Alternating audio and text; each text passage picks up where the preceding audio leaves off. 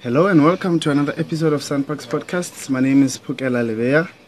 Today we are here at the Kruger National Park, Letaba Rest Camp at the Elephant, Letaba Elephant Museum with Ms. Kirsty Redman, Interpretive Officer and Coordinator of the Emerging Tuskers project to talk, to talk about the upcoming Tuskers Quest, Tuskers Quest project. Uh, Ms. Kirsty, welcome and thank you for taking time to speak to us. Oh, pleasure. Uh, Emerging Tuskers project, can you give us a little background of what this project is about? Okay, the Emerging Tuskers project has been ongoing officially and unofficially for close on 20 years. Um, it's to do with the big tuskers that you will find in the Kruger National Park. Um, it is a research based project, so we are um, compiling an official database through visitor sightings of all the big tuskers in the park. So we have a, an active database on specifically locations, um, dates, times, which gives us a lot of information about movement of these big tuskers, what the drivers are in that respect. Um, and the project essentially survives to a large degree because of the public interest. Okay. Um, the tuskers do create a lot of interest for our tourists, and it is a wonderful way of actually bringing awareness Yes. of elephant and the big tuskers in terms of our, our visiting community members as well as, as guests to the park. Okay. So tell, us tell us about the Magnificent Seven. The Magnificent Seven is probably what actually kicked off the, the passion about tuskers. The Magnificent Seven were seven elephants um, in the 80s that were named by then the park warden um.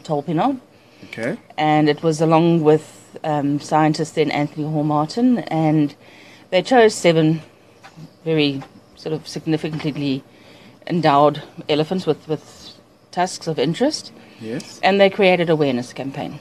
And this was around the time when the elephant poaching was at a, a high point with, within the Kruger National Park, and it was to bring awareness to the world. And these were seven elephants of, of immense length, weight, Yes.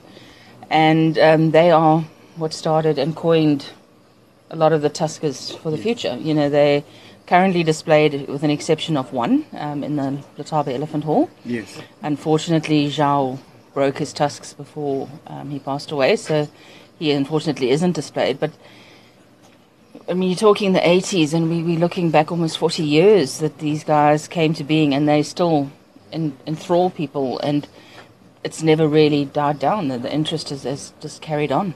Yes. Okay. What are the current Tuskers and how many are they? The current tuskers are the new era.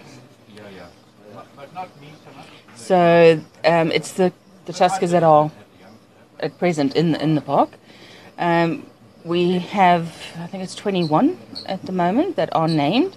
Okay. Of the 21, five are, are female tuskers, which is quite unusual. They're not quite on the same sort of level as the The male. as the male tuskers. Okay. The, the males tend to carry much heavier and longer ivory, but there are females that are unusually large in terms of our, our general population. okay. Um, yeah, so the current tuskers are who we're watching at the moment. They are the elephants that have shown growth and, and potential, and we've either monitored them for a certain length of time and then decided that they are at the point where they're growing and they should be named, or they have appeared. You know, sometimes these guys Yes. do hide pretty pretty well and just appear with big tusks. So they are who's qualified. You know, the ones who have the big ivory. okay. So what is the difference between emerging Tuskers and Tuskers? Okay. An emerging tusker is an elephant with potential. Okay. So an emerging tusker would be one that extends a meter to a meter and a half from the lip line. So he is he would grab your attention, Okay. but he doesn't have the length of, of the current tuskers. And so we would watch him. We would create what we call monitoring files, Okay. and we keep an eye on them Ah, because they, they they're nice enough to stop you in your tracks, but not quite.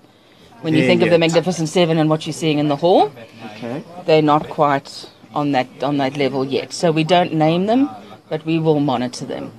Okay. And then a tusker is then the the sort of end point. So your tusker is then somebody who exceeds a meter and a half of the lip line. Okay. He's shown growth.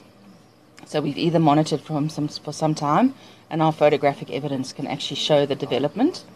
So we realize that he's hit that growing point, so then he would be named. Okay. So then he is what we would call a current tusker. so current he's tusker. no longer emerging, he's he's got there. Okay. So who decides on whether a particular elephant qualifies to be a tusker or not? As the coordinator of the project, I keep the files. Okay. So most of the data is submitted to me.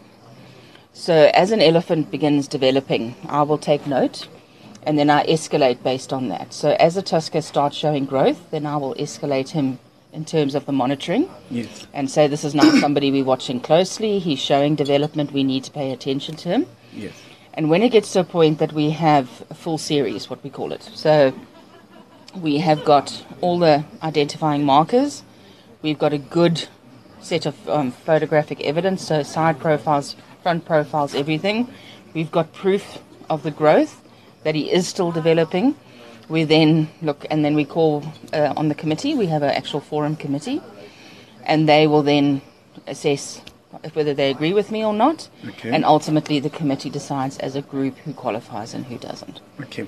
How can the members of the public be involved in this project? Okay, the members of the public are actually integral to the project because they are the people on the ground. Okay. They are the ones who are covering the park top to bottom, and they're certainly out there a lot more than we are. So for them to contribute, um, it's basically photographs. So if you see anybody who you think has potential, or whether he is a big tusker, you would submit your photos, making sure of recording the location, Yes. your time of your sighting, um, you know, any other specific interest points that we can add to the database. And you would then either submit it, there's two ways you can submit, either to the tuskers at sanparks.org um, Okay. email address.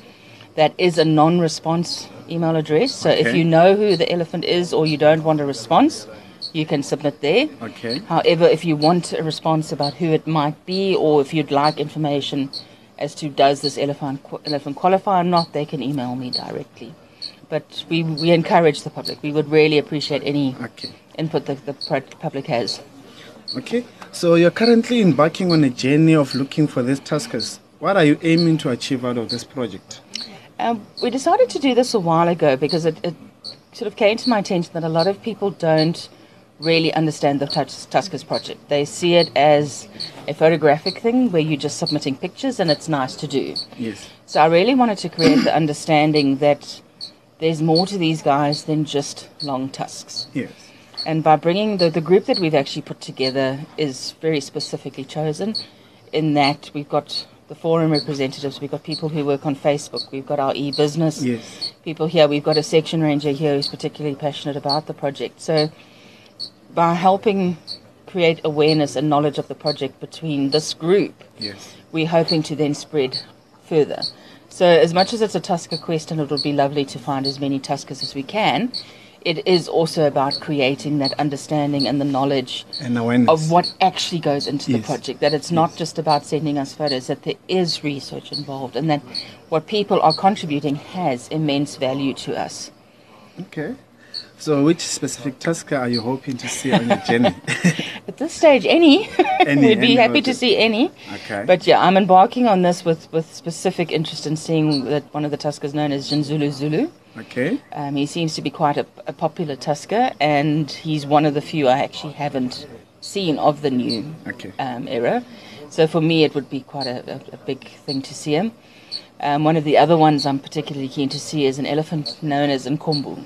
Oh, okay. And one of the reasons behind Nkombu is he actually wasn't named by us. He was named by a different project, and he was one of the collared bulls out of this project. But he has very uniquely developed into a big tusker unexpectedly. And I managed to see him when he was a young boy, and he had less than meter long tusks, and his tusks are now virtually on the ground. So, for me to be able to close the cycle and see him now as a big tusker would be would be great. But I'll take what I can get. Yes. okay. Thank you so much for the invite in your quest for Kruger Tuskers and everything of the best in your journey. You're absolutely welcome. I hope you enjoy it. Yes. And become a cheerleader for the Tuskers yes, project. yes, yes. Thank you so much. You're welcome.